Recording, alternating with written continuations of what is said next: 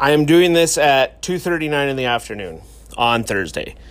So, by the way, this is Soups on Hockey. I'm Tyler Campbell, your host. They call me Soups. Some people do. Really didn't start till I was 26. That's a different story. Uh, welcome to the show. Uh, before I start, uh, please subscribe. Helps me out a ton. I'm going to try in the next few months to turn this thing into a business when I have subscriptions and I have downloads it doesn't matter if you listen. As long as I've got people that are downloading and subscribing, that's what's very important. So, yeah, welcome to the show. Uh, 239, now 240. Um, this is, I'm going to guess off the top here, this is going to be a two hour show. I did a lot of notes for this, and I thought, yeah, this will, I'll just go write notes quickly here before lunch. And uh, it took me an hour and a half. That's how much I got to talk about. So, best be warned, this could be a two hour show, if not more. I guess you'll know, you'll be able to tell. So, it's not like you'll be going into like, oh, I wonder how long this episode is. You're not a moron. I am sometimes. Uh, like I said, I'm soup. Sometimes with me is my dog Griffey. Uh, talk about him. Uh, I got a girlfriend named Steph, so if I reference Steph, just so you know, newcomers to the show, that's my girlfriend. I got a cat named George. Uh, George was adopted by me. George isn't mine. She was Steph's, but she's adopted by. She's a big fan. She's a big fan. I'm not really a cat guy. She's awesome. You know, there's always exceptions to the rule in life. She's an exception to the rule. She's an awesome cat. So if I speak fondly of her, doesn't mean that I'm some whack job cat fan. Maybe I am. I have been known to wear my ice or isolated insulated gloves with flip flops this time of year, and people probably look at me like I'm crazy. I'm not. I don't think. I do see a psychologist, but I'm not crazy. I don't think. Uh, yeah, no. Thanks for listening. I'll just get it started because there is a shit ton to talk about. And this is, you know, notice off the start, I didn't say, well, it's Soups on Hockey, but sometimes I call it Soups on Oilers. That guy's a fucking loser. Uh, yeah, this is Soups on Hockey. Gonna be Oilers talk, but for those of you sick of the Leafs, boy, is the start of this podcast not for you. Mike Babcock is fired. Um, okay, so first of all, I think Babcock is still the premier coach in the National Hockey League. I have had that opinion for a decade, if not more. I look at what he did in Anaheim, I look at what he did in Detroit, and I look at what he did in Toronto up until this season, and I go, yeah, that guy's the best coach in the NHL. Think about how he won in Anaheim. It was an even more boring version of New Jersey Devils hockey than the New Jersey Devils played in 2003. Nearly won that team full of nothing. Nearly won them the cup. They had Paul Kariya past his best before date, thanks to concussions, not any fault of Paul's. Um, you know, they had the Michelin man in net, J.S. Giguere, but they had nothing. And they were boring as fuck to watch. But they went to game seven of the final, and that was Babcock's doing. In 2005, the fall of 2005 or summer of 2005, he went to Detroit. Brian Burke took over in Anaheim. New ownership was in Anaheim. Uh, Brian Burke let him go to Detroit because he knew Detroit wanted him. And Babcock didn't want to coach the way Brian Burke wanted his team to play. So goes to Detroit. He wins a cup in Detroit. He should have won two. Like he definitely that 09 cup win by Sidney Crosby and the Penguins. The dirty little secret there is that the Penguins were the second best team in that series. And how Detroit didn't win back-to-back cups that year, I just I don't know. It was pretty clear they were the better team in my opinion. Uh and yeah, he did a phenomenal job in Detroit. You know, it wasn't just the developing; it was it was Mike Babcock's coaching. Um, Yeah, and then he goes to Toronto. Toronto in 2016, people forget this. That team that got neutered throughout the season as they were attempting to burn what was left down to the ground. He had them competitive.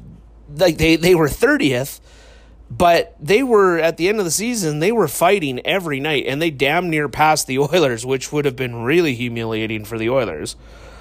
Like 29th was better at the time, I know, but anyway, like so that team even though they were 30th, they were a lot better 30th place team than most expected them to be. Most like it was very very clear from the start of that season they were rebuilding. They were not trying to win. And they and they were really competitive most nights. Then the next season they make the playoffs with a team that had, you know, should have had no business making the playoffs. And then 2018 you know, I remember at the start of that season, that's when I kind of went going, okay, like this team shouldn't have made the playoffs. They're probably going to regress a little bit here. 105 point season.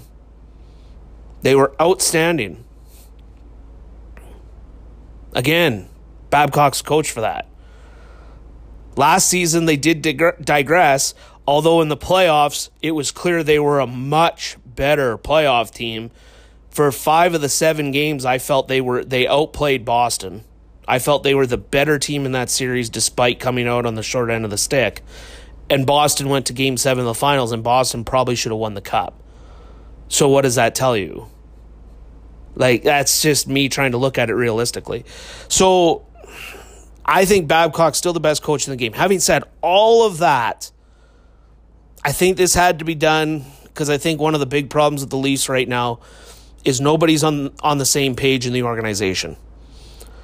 And I don't get why this wasn't done after the playoffs when it was obvious Sheldon Keefe was going to take over as coach. They gave him a monster contract to coach an AHL team. Really? Like that is a and that's that's kind of where Dubas is screwed up as a GM to this point. You know, I'm not ready to, you know, point my guns towards uh, Kyle Dubas like a lot of people are, but that is where Dubas has fucked up is is he hasn't he hasn't taken into consideration relationship. And I mean that's kind of typical of the analytics crowd. Is there not and I don't think Kyle Dubas really falls into that crowd, but Kyle Dubas's way to build a team is aligned with them and the problem with it is it doesn't take into consideration uh, personal relationships. Well, what's going to hurt a personal personal relationship more than signing a guy to be your AHL head coach in a contract that is basically saying, "Hey, you're here to take Mike's job." That's a red flag. That's a red flag for Mike. That's a red flag for the players. That's a red flag for everyone. Should he let Keefe go? I don't know. I don't know. But it wasn't it, it wasn't a good look at the time. And so I don't know why you don't just say, "Okay, look, Mike, this is my guy. This is who I want as head coach." I think you would you know, I think it's best for the organization that you leave right now. So, I, I, mean, I was saying that at the time, not to pat myself on the back, and I've been doing a lot of that these days, and I'm going to do it throughout this podcast because there are some things that for whatever reason now I look right on. You know, that'll come back to bite me in the ass in the weeks and months and years to come. I'll get a lot of shit wrong. Last year, for example, I was getting a lot of shit wrong. Now all of a sudden today it looks like I'm getting a lot of shit right, just the way the world works. Uh, yeah, it, it, I, but I don't understand that at all. Um, and like I said, it's likely why the Leafs have been maybe the number one reason why the Leafs just haven't been right all season. And it's just like the Oilers last season. Like last season, even though the Oilers got off, I think after their first game in November, which was in Detroit, and they won convincingly, and they were 8 4 and 1, and they had a meat fucking grinder of a schedule in October. And they came out of that plus one game in November 8 4 and 1. Nobody was talking about how great the Oilers looked, even though it was a fucking miracle that they came out of that 8 4 and 1 at best. I would have said 500. And I'm sure I did write that and say that on a podcast. At best, if they go 500, that team would be in great shape. And they were 8 4 and 1. One of those four losses was a bad loss to Minnesota at home. Like they should have been 9 3 and 1. like they were they were getting blood from a stone to start last season, in fairness to Todd McLellan. And yet it just never felt right for whatever reason. It never, I was the only one saying that at the time. And that's not a pat on the back. I was wrong. I was the one saying, when's this team going to get the respect they need? Because, like, this, this team's pretty damn good. And just nobody felt good about them. And then they collapsed. And and it was right after that Detroit game when the collapse started. It kind of slowly they lost to Washington, but they played well. They lost to Tampa, but they played well. Then they lost a stinker to Florida, and then they came home and they lost a real stinker to Colorado. Then they beat Montreal, and then the game in Calgary happened, and oh shit. That was the end. The next night against Vegas, the no show, that didn't help Todd's cause either. But that game against Calgary, which I'm going to talk about a little bit later here, that game was was Todd's undoing for sure and exposed him as the average coach that I believe he is. But anyway, but it, was the same thing. Everybody was walking on eggshells because everybody knew that the guillotine was about to be unleashed just a matter of when. Chiarelli and McLellan needed to go after the 2018 season. Mike Babcock needed to go after the 2019 season. Why do you bring guys back with a fucking gun to their head? It is piss poor management. And I hate saying that because I'm a big Kyle Dubas fan. Might not have been, maybe, you know, knowing that Kyle Dubas is such a Sheldon Keefe guy, it might have been Brendan Shanahan that's saying, woo, woo, woo, woo, Mike Babcock's my guy, you're going to keep him. That's very likely what happened. Knowing that Shanahan was who brought in Babcock. And yeah, anyway. Um, just reading through my notes again. Okay, so as for how the Leafs are going to do for now, Keefe's going to get them pointed in the right direction. I don't know if it'll happen tonight or you know this weekend or anything, but he's they're going to be a more cohesive unit as this season rolls on. Scoring's going to go up. I doubt their defensive play improves. Like I think they're going to end up being a 100 point team now right where everybody had them. But it doesn't change the fact that this team is real easy to play against and Dubas needs to fix that. Uh, one trade idea that I've had for a while now Willie Nylander for Josh Anderson. Now, I don't know if either team is interested in doing that trade, but that's what I'd look to do. Straight up. Well, maybe not straight up. Maybe maybe if you're Toronto, you get a pick or two thrown in there. But which I don't know if Columbus would part with because they're pretty depleted on picks. Um, but I mean, the main thing is to get Anderson for Nylander. Uh, the Leafs would get a legit power forward who's tough to play against but can still fill the net. He'd be a good complement, I think, especially for Tavares. And it wouldn't be a good fit with Matthews, I don't think. Uh, but really would fit well with, with JT. Maybe then you could put Marner with Matthews. Uh, but yeah, it, it gives him a legit power forward uh, it frees up over five mil in the cap this season. Anderson's an RFA after this season. So then Dubas with that five mil, maybe he could look to add another player like that, like a Chris Kreider, maybe, and or he could go get a quality backup, or he could just you know improve the depth. You know, it, maybe you ship out a, I don't know, um, trying to think of their bottom six, and it's kind of in a state of flux. uh, all season. But you know, maybe you maybe you improve over a Zach Hyman, who's not a bottom six player, but probably will be now. You know, it's just one example, right? So yeah, you know, maybe improve over Freddie the Goat, and you look to bring in a quality third slash fourth line center. You know, and you move Kerfoot to the wing, or so, although Kerfoot's played really good for them. Um, yeah, something along those lines, right? Because I, I think that's what they need. They need a little bit more depth. They need to change the makeup of the team a bit. Doesn't mean you can't have guys like Tavares and Matthews and Marner still doing their thing. Of course you can. Of course you can. But you need to have the right mix. Fuck. St. Louis, Washington, Pittsburgh, Chicago, LA. Boston, all these teams that have won the cup in the last decade, what have they had in common? They've had depth and they've had the right mix. They haven't gone too heavy in any direction. You could say, well, the Penguins have, you know, the Penguins just built on speed. And yeah, that, that's that's true. But like they weren't the most finesse team. They had some gamesmanship in their lineup. Think of Patric Hornqvist, for example. You know, like Guys like that. It's one example off the top of my head. I'm sure there are several others with the Pens. You know, the other thing is, too, they were a veteran team. The Leafs are not a veteran team.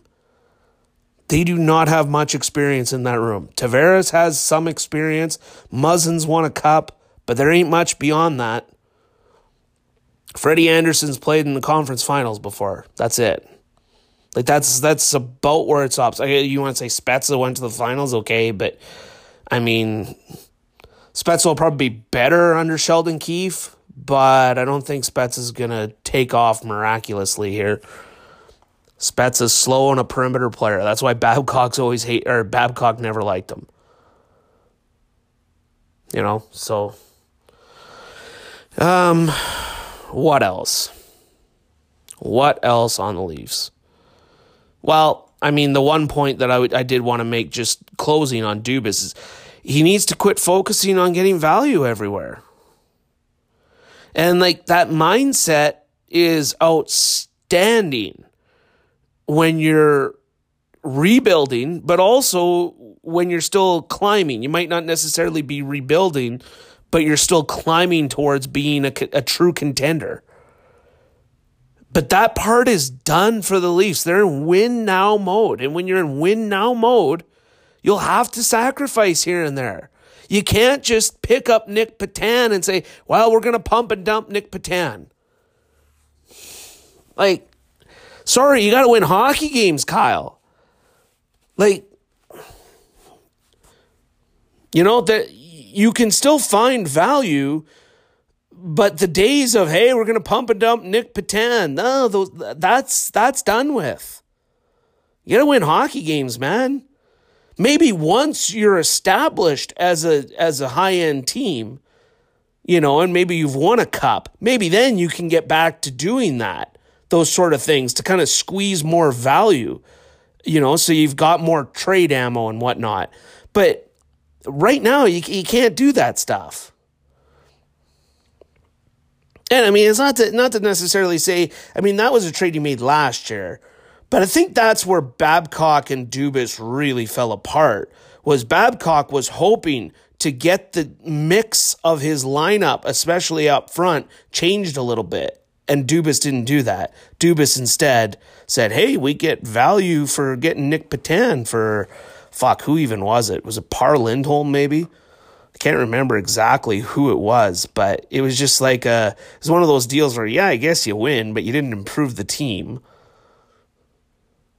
You know, and that's, yeah, you just, just can't happen anymore.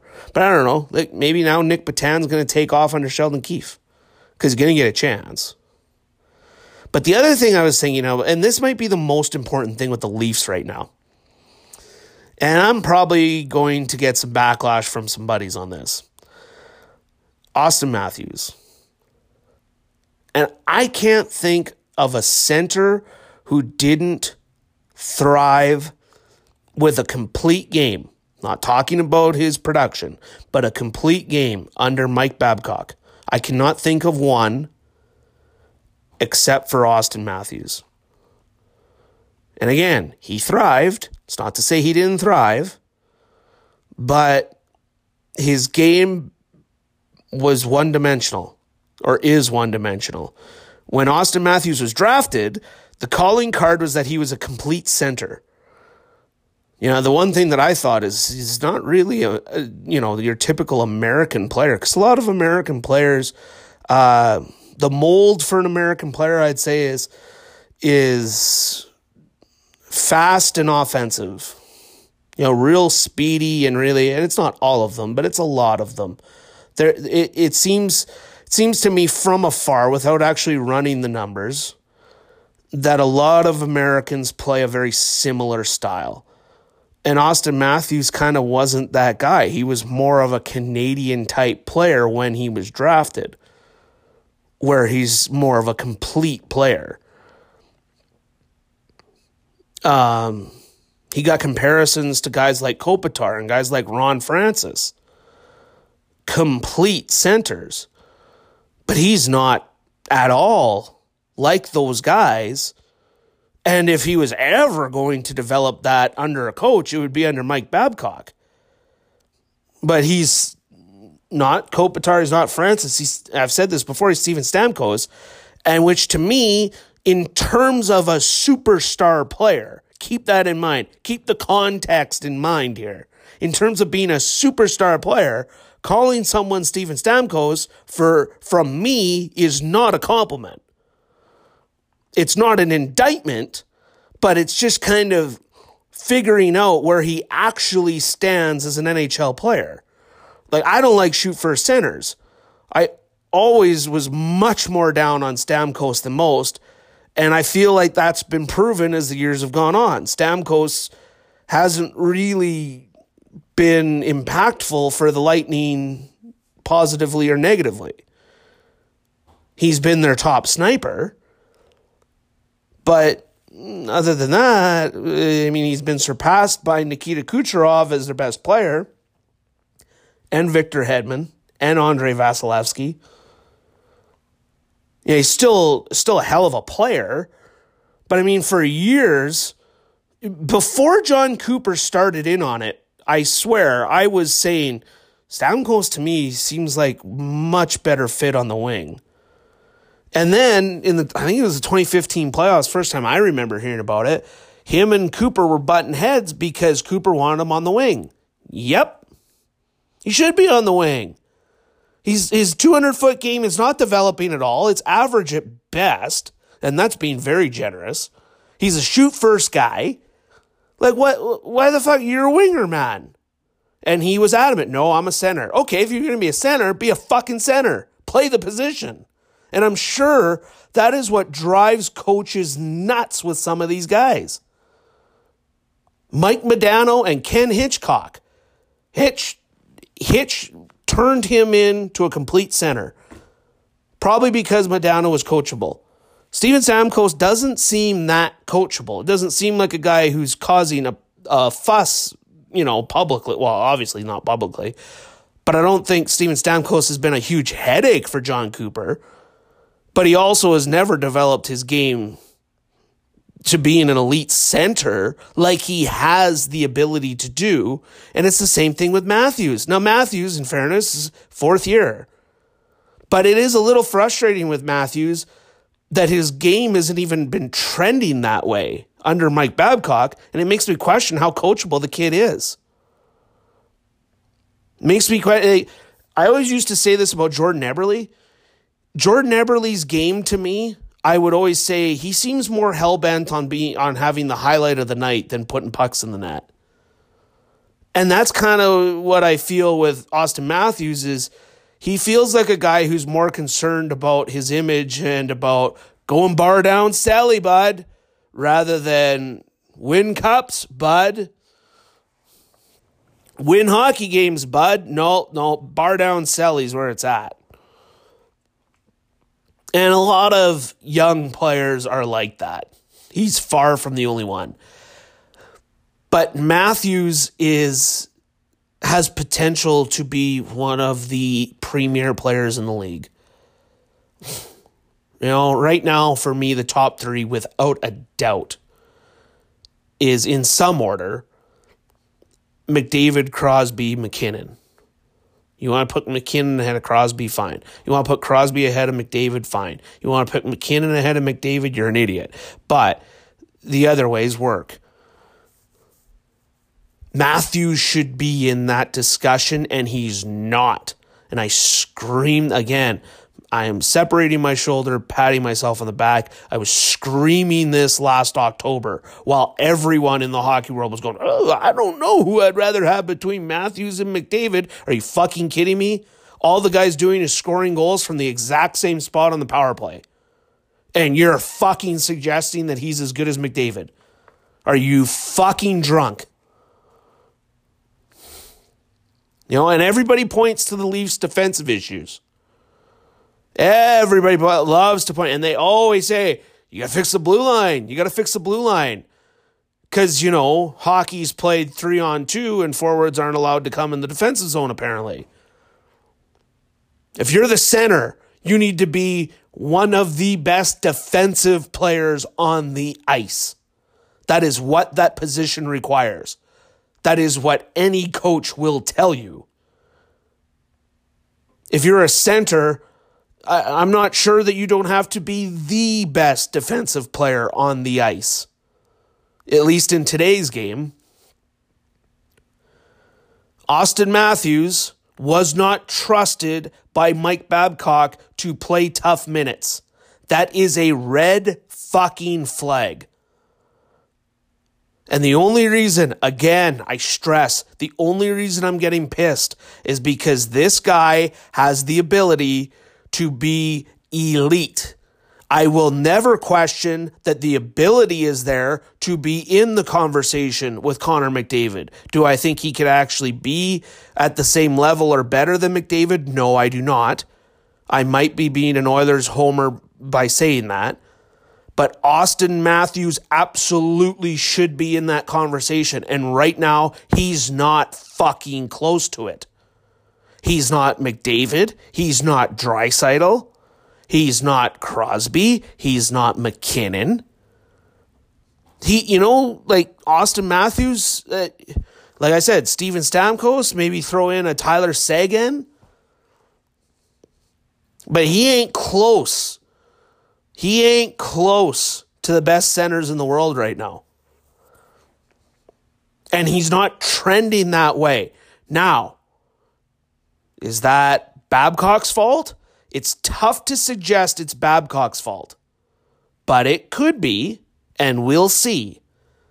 But I'm going to say this right now Leafs aren't winning a cup unless, unless Auston Matthews wants to truly start winning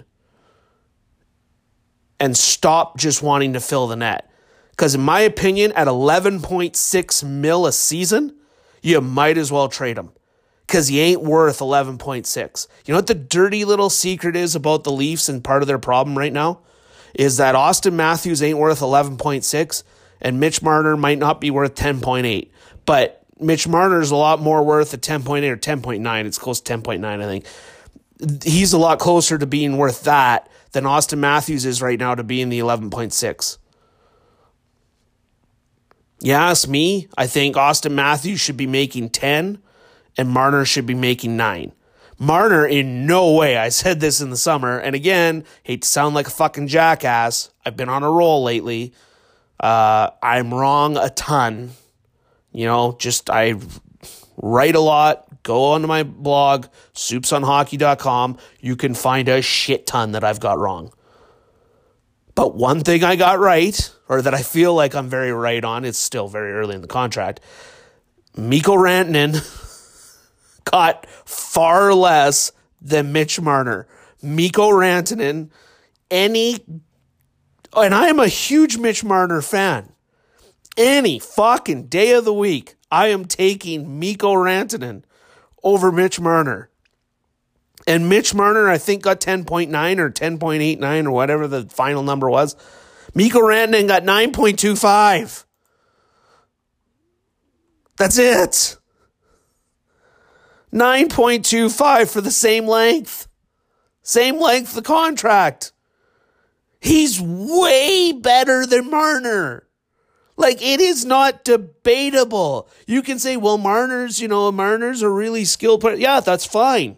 That is fine. Mikko Rantanen is a better all around player. It's not even close. Marner is slightly better at handling the puck and a, and a slightly better playmaker. No, I'd say a, a flat out better playmaker. But Rantanen is still a good playmaker, has an amazing shot, and is a tremendous sniper. Is phenomenal on the wall and down low. He's an absolute beast.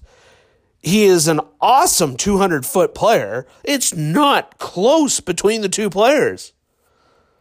and Rantanen, Rantanen got damn near two mil a year less. Like at best, Mitch Marner should be 9.25. At best, that's what he should be.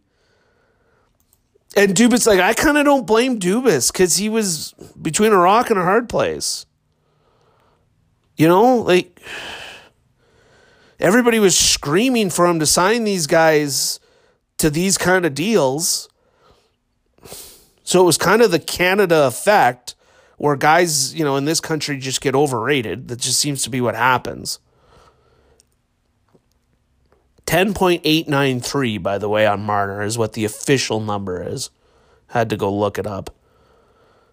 But that's a dirty little secret. Those are the those are the two dirty little secrets is that Matthews isn't progressing as a center and that he and Math or him he and Marner are probably chewing up three to four mil of the cap that they shouldn't be. Now, and again, in fairness, that's offset a bit by you know Freddie Andersen's not making as much as he probably should be. You know, there's some there's some bargains for the Leafs. Morgan Rielly's another one. Morgan Rielly is a massive bargain. Um, but yeah, it's it remains to be seen though. When it comes to Matthews, it remains to be seen, or it will be seen now. Did he just hate Babcock that much where he you know, didn't want to buy into what Babcock was selling? Or is Matthews just a me guy who doesn't really care about winning? Not so much a me guy, but just not not the guy who's willing to do anything to win. We'll see. Like, you know, the thing that I hate is, you know, guys say, toughest thing to do in hockey, score goals like it's not the only thing you you have or that you need to do. So whenever there's like a floater out there who doesn't really do much else, I remember this was said with Phil Kessel when his contract was up. I remember this was said with Vladdy Tarasenko when this was up. And I think it was Nick Kypreos both times. And my, more people than Nick Kypreos have said this, but I remember Kypreos has always been adamant about the toughest thing to do in hockey is score goals. Like as some sort of justification for a guy only scoring goals. No, no, you've got to be as complete a player as you can possibly be, in my opinion. There's no reason not to be. Ah, but the toughest thing to do in hockey is score goals. It's not the only thing you need to do. Hate that. And and then you got this angle with the Leafs too. You know, is, is it possible that they were just simply a better team in 2018 before John Tavares? And think about what they had. You had Bozak and Kadri down the middle, which not only sheltered Matthews very well, but Kadri brought some greasy gamesmanship to the table, and so did Leo Komarov and that's gone. You know, everybody talks about well, the Leafs need size; they're too small, and this and that. They don't have gamesmanship. You know, when I think of grit, I think of gamesmanship. You know, I don't need a Zach Hyman. I need someone who is greasy. Matt Tkachuk, greasy. Brady Tkachuk, greasy. I want that because the game rewards that. these days. You know, with Drake Caggiula, I remember when Drake Caggiula was signed by the Oilers, and everybody said, "Oh yeah, he's a little bit like Brad Marchand." Like, no, just because he's willing to throw a hit doesn't mean that he's greasy. You want a guy who can draw penalties. You want a guy who can get the opponent off his game. You know, you don't just want, well, he'll throw a hit once in a while. He'll go to the tough areas. That's admirable and that's great, but no, you need gamesmanship. Komarov and Kadri brought that for the Leafs. They got rid of it. Well, they let Komarov walk. Kadri, they traded it. Which I, I get both moves, but it's just like, you guys, you got to replace that now. JVR, JVR didn't match Tavares' production offensively, but he brought a lot of production to the table. And perhaps more importantly, wasn't a guy who the coaching staff would feel they had to get out there in all the big offensive situations. So that's another thing. And actually, this this all leads me to you know move away from the Leafs here. Leads me to the Oilers quickly, and I'll double back to them here later. But the question being, do you want Taylor Hall? You're going to give Hall at minimum 11 mil per season, and I think it's going to be 12. I really believe it'll be 12 that Taylor Hall commands. Now they got a farm system in place that you can pull it off. They're set up to pull it off. But who's won building the way the Leafs have? Like since the Leafs have gone so top heavy, they haven't been as good despite Tavares being like and again, Matthews isn't Tavares. There's another thing. You know, Tavares gets underrated with how good he is. Somehow, even in Toronto, he still gets a little bit underrated. I know I said this on the last podcast, but again, I'm bringing it up. And what would be better for the Oilers? Hall or say a combination of JG Pageau, Andreas Athanasiou, and re signing Zack Kassian? And I think it's the latter. Because as bad as I want Taylor Hall back, and I do, the depth is far less sexy, but far more vital. And speaking of depth, it brings me to the team down south. Now, this is, if I'm talking about Calgary, I always rock a disclaimer. And today, the Calgary Flames disclaimer is brought to you by Flatbacks. Flatbacks, they're the worst. It's a little shout out to the boys. Uh, like, I'm not an anti Flames fan being an Oilers fan. I pull for the Oilers, and I want the Oilers to beat the Flames worse than any other team in the league. But with that said, I always hope you can tell I'm stuffed up today, by the way, I'm sure. Nasally and breathing loud and I always breathe loud, but You know, I'm a little bit, I, I worry that I'm a little bit of a mouth breather. I don't want to be a mouth breather, man. People will make fun of me. Bruce Arthur will bully me how I'm a mouth breather. And that'll be okay for Bruce that he bullies me intellectually. But, you know, dare I punch someone in the face? Oh, I'm the worst. But Bruce can, you know, mentally bully someone to death and or intellectually bully someone to death, and that's fine in Bruce's books apparently. Um, I do not like that man and I don't know him, but he seems like the worst. Just like flatbacks. Flatbacks. Again, they're the worst. Give me the old badonkadonk. Anyway, with the Flames, I always hope the Flames are the same best team in the league. I, I just want the Oilers to beat them. That's it. I don't if they if the Oilers and Flames aren't playing, don't wish any ill will towards the Flames. Maybe I don't want them to win the cup. You know, last year was tough to stomach the way that the Oilers were such a mess and the Flames were so great. But, you know, I think you know what I'm saying. I, I don't I don't really like I don't dance, you know, that's something we've seen a lot of when Don Cherry got fired and then Mike Babcock got fired. People want to dance on the graves. Not a fan of dancing on graves. It's the it's you're a piece of shit if you're dancing on a grave. Except for, oh, I got an uncle whose grave I would literally dance on, probably. I know that sounds like I'm a whoa and I'm a huge piece of shit, and I don't mean it literally, but yeah, he's, yeah, if I wanted to get into it, yeah, yeah, I'd probably would wouldn't be many tears shed, that's for sure. But I, I'm I'm tongue in cheek there. Hopefully, nobody's gonna go. Oh my god, did you hear what Soup said? Oh, shut up, shut up.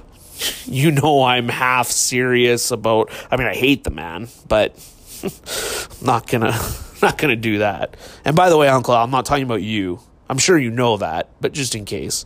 Nor am I talking about my Uncle Bill, which leaves only one other uncle that I have. So, those of you who know the family, guess you figured, guess you cracked the code. Um, okay. Now, now that I did my disclaimer and I talked about whose graves I dance on and all that shit, now allow me to shit all over the flames. Well, I'm not really going to shit all over them. I'll start off by saying something nice. After tonight, I think they're going to win six straight. Look at the schedule. It's pretty buttery soft. If they if they go anything less than 4 and 2 in the next 6, then it's probably time to push the panic button. But for right now, they're not in too bad of a shape. You know, they've they've lost to some really good teams here lately. So it's not that bad. But let's go back. Let's go back to the start of last season. And I kept asking why everyone was so in love with such an inconsistent group that frankly had a ton of holes. I wrote a blog about it. I went down the list asking people why they thought this. Early in the season, I was looking right, right up until November 17th. Then on November 17th, they came back. It was on a Saturday night. They came back to beat the Oilers. First half of the game, they tried to go toe to toe physically with the Oilers, and the Oilers didn't just win that battle. You could see, you could physically see that the Oilers were literally humiliating the Flames. Like passes were missing. Simple passes were wildly missing because you could see the body language. They were so rattled.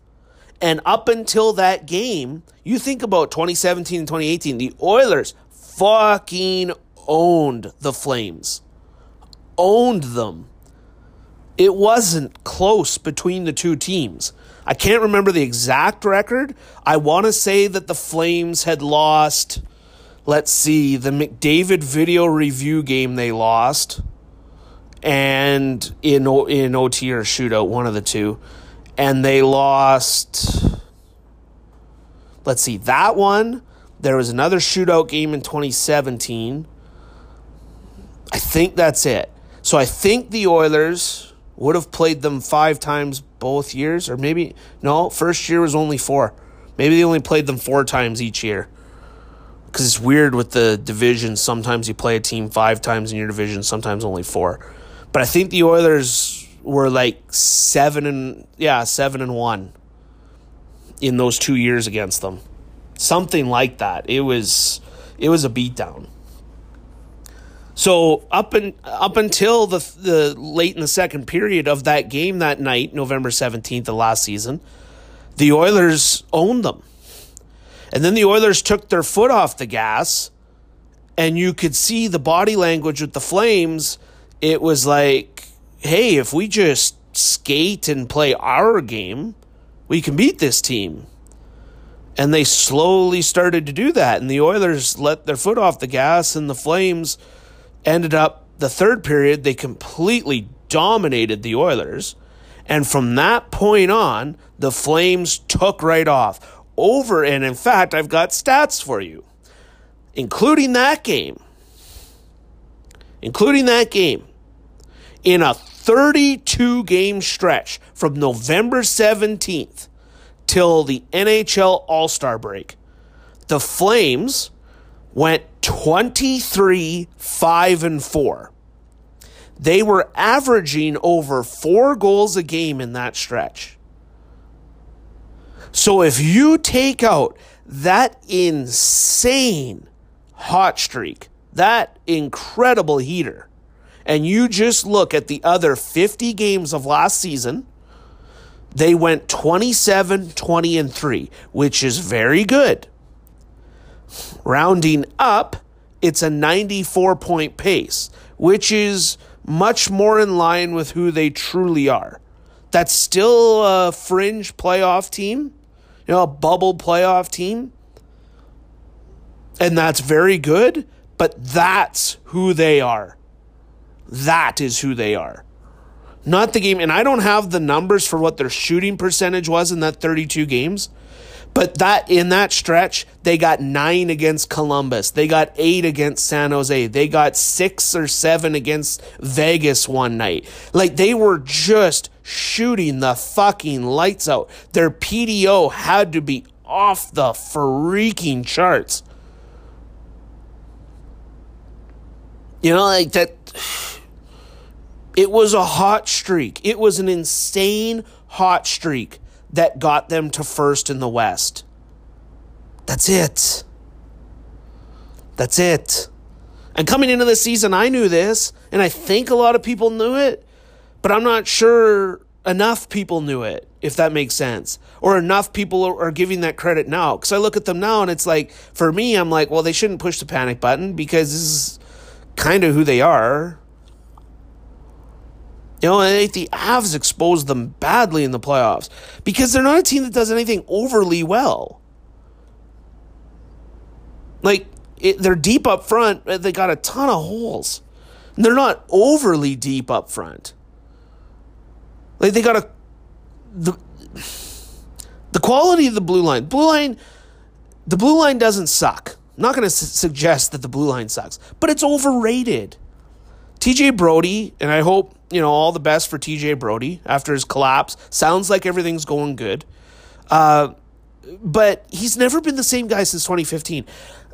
Sorry, again, the plugged up nose. I guess I'm getting a cold.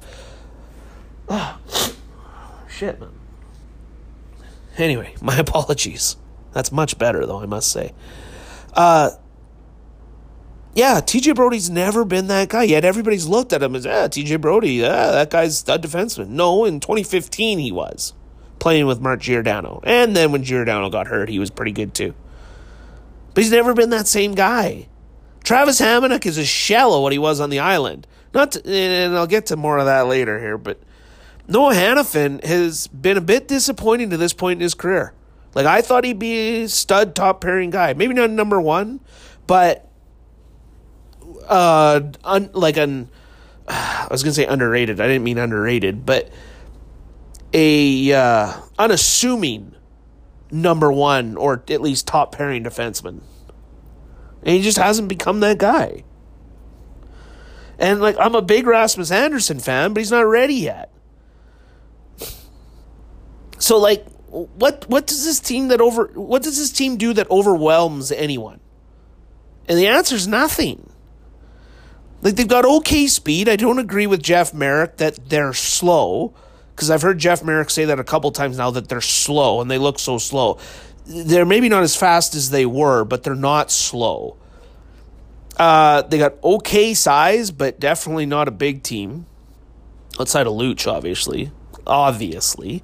Uh, they got okay skill. They got okay toughness. They got an okay blue line. They got an okay goal, or they got okay goaltending. They don't got an okay backup, in fairness to Cam Talbot. And it's clear Bill Peters does not trust Cam Talbot. They got okay depth. It's just all okay. So, like, what does that mean? It means that teams which do a lot of those same things at a high end or an elite level will own you. And a lot of those teams do most of those things okay as well, but they have like a first line that's amazing or a phenomenal goaltender or a loaded blue line. You know, like I think of the you know, team with the first line, Boston, Edmonton, Colorado. I think of the phenomenal goaltender. I think, you know, again, Boston, and I think Montreal, and, you know, teams like that, or a loaded blue line. I think of Nashville. You know, like you know, or like they they don't they don't really have a huge adv- like they've got advantages going into the games, but they don't have enough of an advantage anywhere. You know, and, like, and, and the other thing is too, like maybe the one thing that Calgary does better than anyone is they're the best third period team in the league, and the whole comeback kids thing. It's very admirable. They don't quit. Yeah, they got a lot of heart, but like I'm sure by now teams have figured out, you know, over the last five years, hey, this team's gonna have like the biggest push possible in the third period. Uh, be ready for it, guys. Like you can't do that forever. And like they're still putting on big pushes in the third period, and it's still they're still getting that. You know, think of the game in Nashville uh, the other night against Colorado. They had a big one. You know, like, but it's it's that well's gonna run dry. And and I mean, obviously, in saying all this, Gaudreau isn't right. Monahan isn't right and that's fair. That's the big reason they're in the hole that they are right now, where they're, I think, 12th in the West in points percentage, which is the most accurate predictor of, you know, the standings right now or how the standings should uh, be set up. But like something I've been saying this season, which a lot of people are now echoing, or not echoing because nobody knows who the fuck I am, but people are saying it as well. Your five best skaters had career seasons last year. Without a doubt, that is unsustainable. It is amazing that they had two seasons like that in five years 2015 and then last season. Like a, a freaking miracle. Everyone looks as though like they're regressing back to the norms. Like it's well, yeah, like of course they are. Like Five guys, your five best players, like arguably anyway, your five best players had career seasons, career years. You can't expect that again. so do you fire Bill Peters? Like, in, I don't think that's necessarily the move, but I, I think they're they're probably going to look at firing Brad Treliving. And I'm a I've been adamant. I'm a big Brad Treliving guy. But you're starting to look at his resume now and you're going, ooh, that Brouwer signing wasn't good. The Travis Hamonic trade was a train wreck. The, the Neal signing was sure bad. The Neal for Lucic swap was even fucking worse. His next coach will be his third hire. Like, clock's ticking on Brad Treliving. And don't forget, I think it was the 2016 offseason, pretty positive it was, that there was a lot of curiosity around a Brad Treliving extension or lack thereof happening. So I'm not positive ownership has ever been fully on the Brad Treliving bandwagon. As I come to that point in the show, where I look up how much time I've got left. Ooh, 53 minutes. See, because I can only go an hour for those of you new listeners. And then I've got to stop it. And then I got to like start it over. Like, it won't make a difference to your listening, but. But I mean, the final point I want to make on the Flames is uh, you know, I wouldn't make any irrational decisions or quick decisions down there because I, I do strongly believe that they'll get it turned around. They are a playoff team. You know, I think they'll get going for sure. And can they win a series? Sure. They can win a series. They might, you know, David Rittich gets hot, they might win two series. But I've been saying this for years now. This team is set up to be a middle of the pack team. They're the Minnesota Wild. What the Minnesota Wild were from 2013 to 2018, that's the Flames. It's a prime example of how a fluky year. What is what did I write in my notes? if you want to know why I'm staying on point so well as opposed to my older podcasts these days, it's because I write a shit ton of notes. And I don't go by the script necessarily, but I do a shit ton of notes. Sometimes I'll write something that catches me off guard, like, say, the phrase, fuck you, right in the middle of it. and wonder why. Uh, but yeah, it, why I put fuck you in there, I don't know. Maybe I was mad at myself. I don't know. Uh, like 2015, fuck the Flames. Maybe that's what I meant. but it did. And I'm not saying this needs to happen anytime soon. It doesn't. Because they're pretty well set up still. But I believe that eventually the Flames are going to blow this up and start from scratch. And the fans down there and the national media and everybody will be saying, like, they just pissed away a decade on average hockey thanks to 2015 making us all believe we had something we didn't. You know? Like, that. That's it. Like, barring that huge free agent signing that happens to pop available for them, or that gift from the hockey gods of a trade that falls into their lap, that just, you know, a Chiarelli, you know, level moronic move from someone else, then maybe they've got a shot at the. But I mean, it was never rebuilt properly. Never was. They needed more time. To, I don't know where I was. This seems se- or this sounds probably seamless to you guys, but uh, fucking phone call comes in and oh, why this app allows phone calls while I'm recording is beyond me. Anyway, back to the task at hand. Um, yeah, I, I wasn't up an hour, but anyway. Uh, I'm really pissed off about this. Anyway, a couple things before I get to the Oilers. Um, Babcock, getting back to Babcock himself just for a minute. Uh, I doubt he coaches again this season. He could, but I think it's much more than likely. It's just like Joel Quenneville last year, where he sits back and picks his next spot. Probably no hurry. Take the rest of the season off. Study the game as much as you can. Maybe do some analyst work for Sportsnet uh, or NBC, uh, but just you know pick your spot. Just pick your spot. But that next spot, if there is one, it could be Nashville. And I have no idea. I said this to my buddy Larry Fisher on Twitter yesterday. I have no idea what or even if he has a relationship with David Poile. But Laviolette looks like the leader in the clubhouse right now for the next coach to go. Nobody's talking about it, but he's in his sixth season, and that team just doesn't look right right now. And David Poile has done a great job with the roster, if you ask me. That team's loaded up front, loaded on defense, have two quality goaltenders. They should be much better than what they've been of late. Um, you know what's left? Laviolette. So I like Peter Laviolette a lot, but he could be on the chopping block here. Because the Preds are all about winning a cup. They're win now. They're not win now, they're win right fucking now.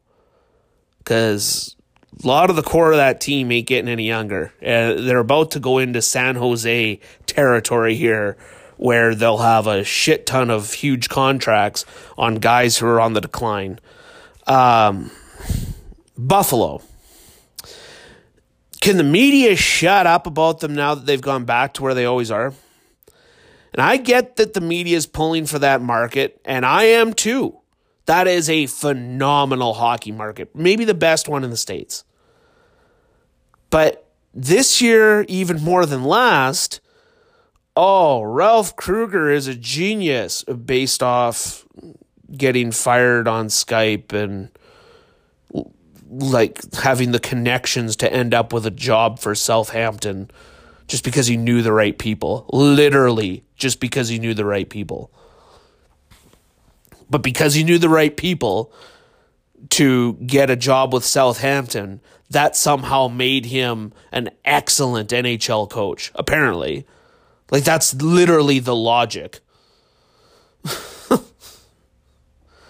I, I, I think Ralph Krueger sounds like like the best guy ever. I don't doubt that that's the case. I have never been a fan of guy who's jack of all trades, master of none, and that seems like Ralph Krueger. He is a jack of all trades guy, but he's the master of none. He's not some amazing head coach. Can he be a quality head coach? Yeah. It, it's kind of like the Todd McLellan treatment. Like, oh, Todd McLellan is just the best coach. Is he the best coach, media? Or does he just treat you guys exactly how you want to be treated? Like, let's look at Todd McLellan's track record. Oh, he's done nothing in this league? Oh, okay. Then maybe he's just an average head coach. Not a shitty head coach. It's not to say that either one of those guys is a shitty head coach. Overrated doesn't mean sucks, it means overrated. Ralph Krueger seems very overrated. Todd McLellan is very overrated. Griffey's not happy that we've been hanging out sleeping all day. Well, I haven't, but Griff has. Griff doesn't like that. Griff wants to play. It is fucking playtime, Dad. And I want to fucking play. So he just woke up. He's looking at me. Oh, he's going to go jump on the couch. Maybe he is going to sleep a little bit longer. Yep, get up there, bud. Get up there. Get up there. Yep, look at these pillows. Hey, lay your head down. Get hair all over them. That'll be sweet. Then Dad won't take a lint brush to it later. And then I'll be bitching about how you get hair everywhere when it's really my fault. Good boy. Not a boy. It's my dog. That's my dog. Yeah, he ain't happy with me right now. Not not a fan of old dad. Griff man is, but anyway, back to the Sabres. Uh, yeah, like so they've turned you know they've turned a corner under Ralph Krueger, and oh they've turned a corner based off a 24 year old rookie getting hot on the power play for a month.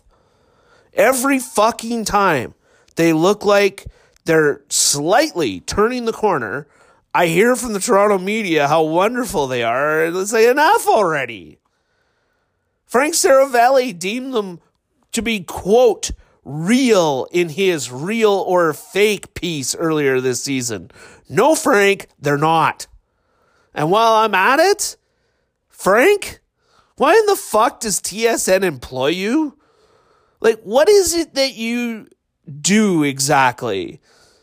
Like, what do they get out of it? like real or fake blogs blogs on on who you decide is quote the heartbeat of every Canadian team like I don't look to shit on guys at all but every time I see Frank Seravalli write something or on TV and he's usually in Philadelphia, and it's on That's Hockey, and they go to Frank, you know, Gino asks him a question, and it's always, you know, Gino, a couple things that I've seen from, like, shut, it's not Frank's fault for that, but it's always such a terrible segment.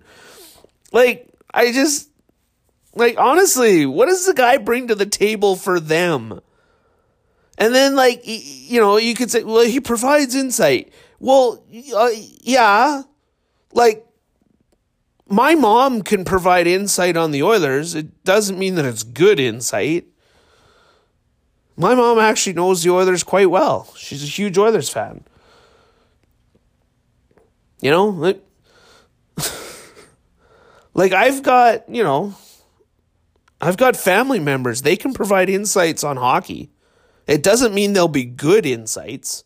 Friends of mine, very good friends of mine. They can provide insights, but like it doesn't mean they'll be good. Like I've never heard Frank say anything that's like thought provoking, really truly insightful. Never seen him write anything where I go, "Oh, wow. Frank Seravalli, man, that's that's a real good piece." Like I don't know what he's doing there. You know, and and you know, I've I've seen him shit on teams and shit on players and like you know, not in a mean spirited way, but and I just go like, fuck, what what is this guy doing on their airways? Anyway, but you know, leads me to the Oilers because he deemed uh, no other team on his real or fake list was fake except for the Edmonton Oilers. The thing is, Frank, that doesn't seem to be panning out too well these days. And yeah, if that sounds like I'm taking glee in it, of course I am. Tuesday in San Jose. I know it doesn't appear to be that great of accomplishment with how the Sharks started and where they are in the standings right now, but the reality is Sharks have got rolling and they'd won six straight. And the Oilers didn't just win, they knocked them the fuck out. Like that was decisive how they beat them. Shots were, I think San Jose outshot them, but the scoring chances in the game weren't close. The Oilers just crushed them. And I said it last week, and I feel stronger about it today. This team is looking for real. Now, what's for real? Um, when I say for real, I mean looking like they're a playoff team, not looking for real as in, yeah, they're for real where they are in the standings, which is fifth overall and first in the Pacific. No, no, they're not that for real. But they're looking for real as in like this team, I'm I'm feeling confident they're gonna make the playoffs. And I've maybe been their toughest grader to this point. Like I keep saying, oh, look at the schedule. It just keeps getting tougher. And I'm still hesitant. I'm still hesitant, but they're like, it's just, it, it's, you know, what is it? They've won four of six, is it? Yeah, four of six. The way they've won those four games is what it is. Beat down on Jersey, beat down on Anaheim, lost a stinker to San Jose, but then beat down. And actually, they're they're four one and one in those six games, but it was a beat down against Colorado, who was depleted as fuck. But still, you know, blew a game to Dallas that they de- they might have you might have said they deserved to win that game. You know, first 40 minutes, they were up 4 2. Probably should have been up 4 1, maybe even 5 1 to that point. Now, awful third period, and I was livid about the third period. To come out of that game with only one point was shameful. Like they, they're to blame for the hockey game. But you look at the hockey game as a whole, they outplayed Dallas. You know, Koskinen let in, in my opinion, a weak goal to tie it. You know, I know McDavid didn't do a good job with the back pressure, but Koskinen still needs to stop that shot from Seguin. Wasn't hard. It was accurate, but it wasn't that hard. That's a stoppable puck for an NHL goaltender. Not to shit on Koskinen too hard because he's been fantastic this season. Um, yeah, I think they're for real. I think they're for real. Again, are they the top team in the Pacific? I think that's highly unlikely. Arizona has a game in hand and is only three back.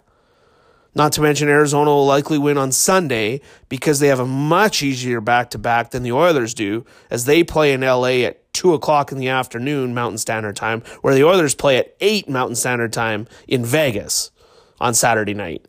And then the game on Sunday is at six. Like the fact that any team in this league has any games on that short a turnaround is asinine. And tonight could be a trap game. And the Kings, for all the Kings shittiness, they match up well with the others. Speaking of the Kings, though, actually, let, let's get on that for a second. I must say, this plan to rebuild around a 32 year old Anze Kopitar and an about to be 30 year old Drew Doughty is uh, the absolute worst plan I've ever seen.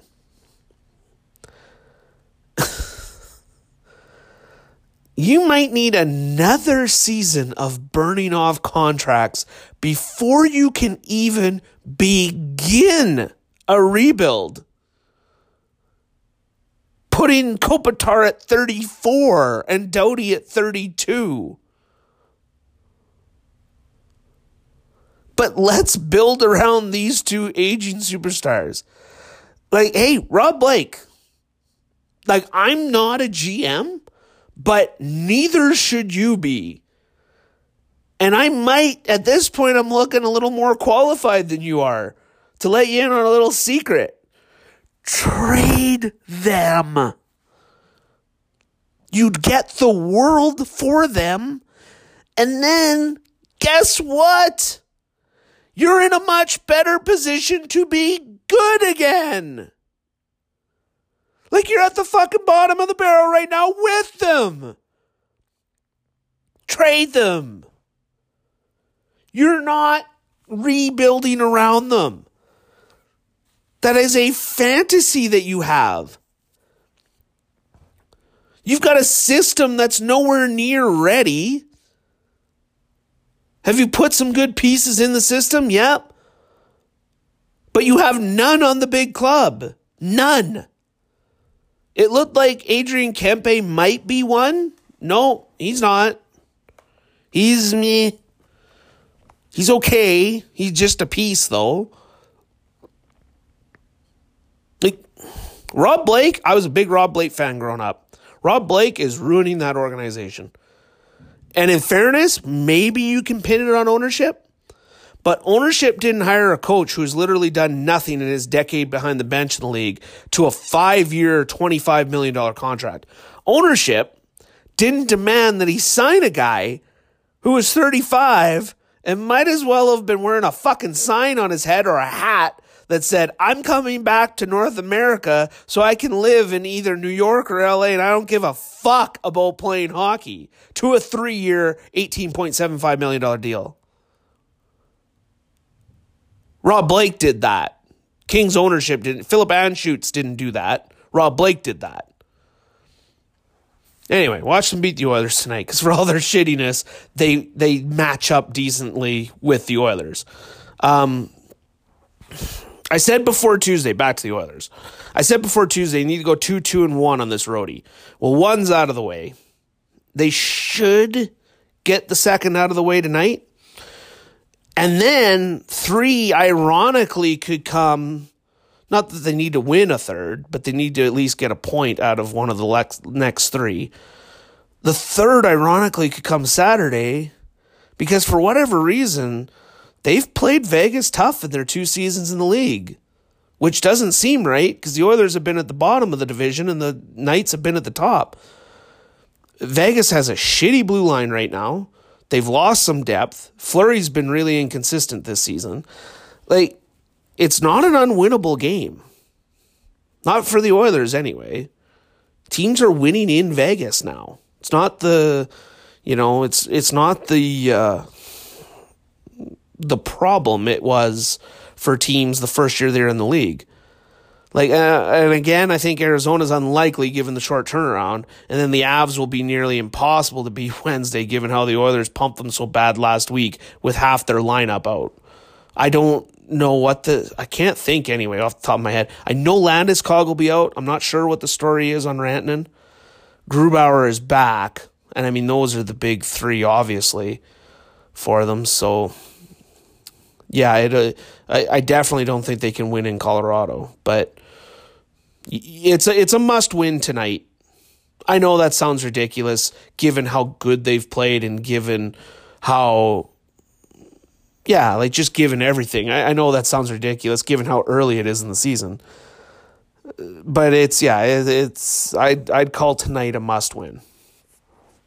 It's going to be fun to see this D with Larsson back tonight, though. Like this gives them three quality pairings. I just really hope Caleb Jones stays up, you know, when Benning gets back and everything. Like it's ironic Benning got hurt because I said last week like I'd pull Benning out, keep Jones in when Larsson's back. Well, now they don't have to do that. Um, you know, a focus that's gonna it's come up a little bit to this point. It's gonna come up more and more what do you look to sign Baron Jones to?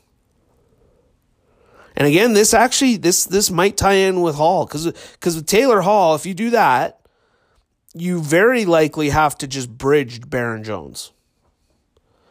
But if you don't have Hall, you might be able to lock both guys up. And I, I've said this before too. Like one reason Bear might not be on the top power play unit yet it very well could be that they don't want to run his numbers up. Could be wrong on that. That's a little conspiracy theorish, but yeah, it, it's possible. Although we'll find out now that Larsson's back because I think you can point to Larson being gone and Bear having to take on so much responsibility as the reason why Bear wasn't on the top power play. You don't want to run a kid's numbers up that high or his ice time up that high. But in both the cases of Jones and Bear, I believe you could get them on five to six year deals for cheap, like and cheap being like three to four mil per, somewhere in that range. And neither guy has given any indication throughout their development they aren't worth it. Like they just they just seem like the most coachable kids. And yeah, I didn't have this, but like like isn't that the downfall of Jesse Puljujarvi? Like if if Puljujarvi was anything coachable, he'd be a star right now. And even seeing some clips of his in Finland this season, like he's still refusing to take the puck to the net and dominate like he has the ability to do. And it's oh man, it's just such a shame because the kids the kid should be a star. And even me, if you go back and listen to these podcasts last year, I'm still the guy screaming, "This guy's going to be a star. This guy's going to be a star. This guy's going to be a star." He's he's a late bloomer. He's got late bloomer written all over him. I was perhaps his biggest backer, and I've bailed on him.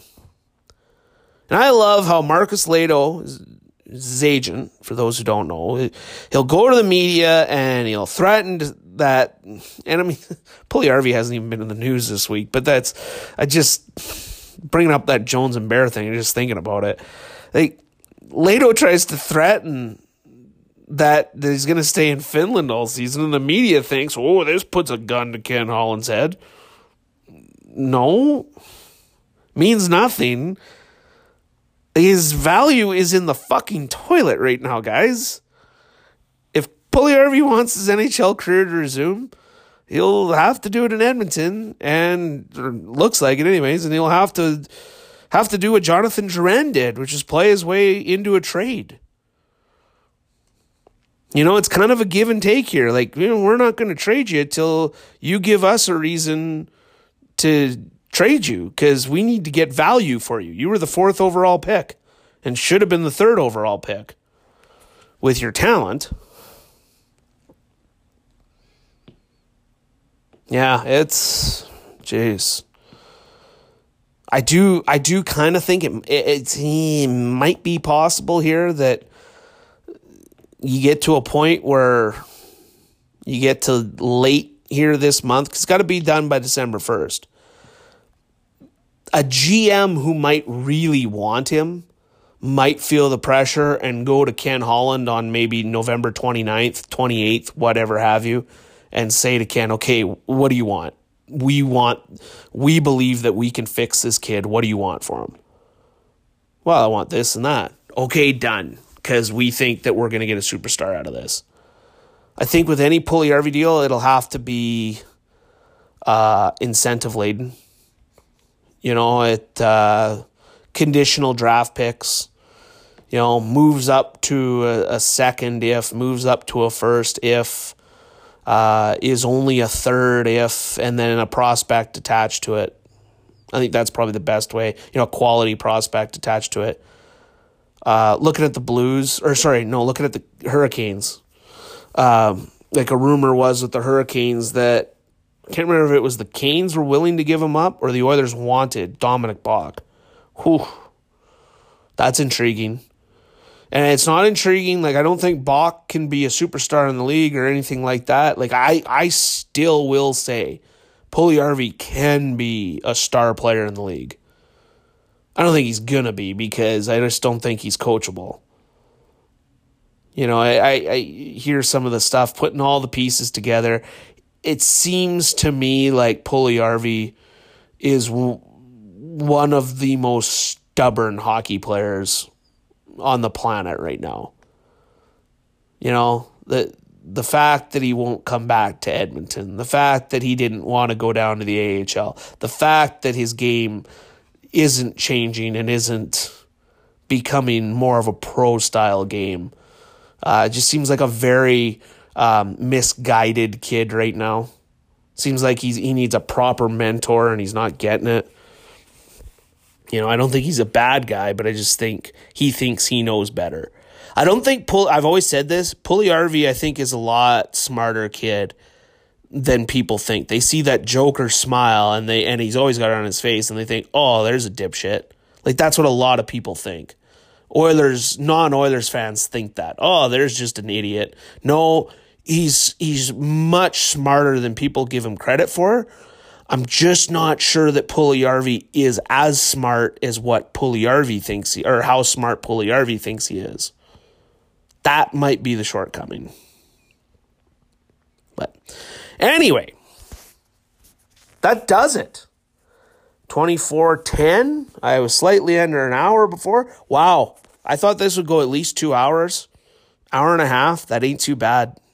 I, I would have had time to talk Flyers hockey, not Philadelphia Flyers hockey. No, no. Flyers Athletic Club hockey. Or, as the pizza place once billed us in Wainwright, the Flyers Ethnic Club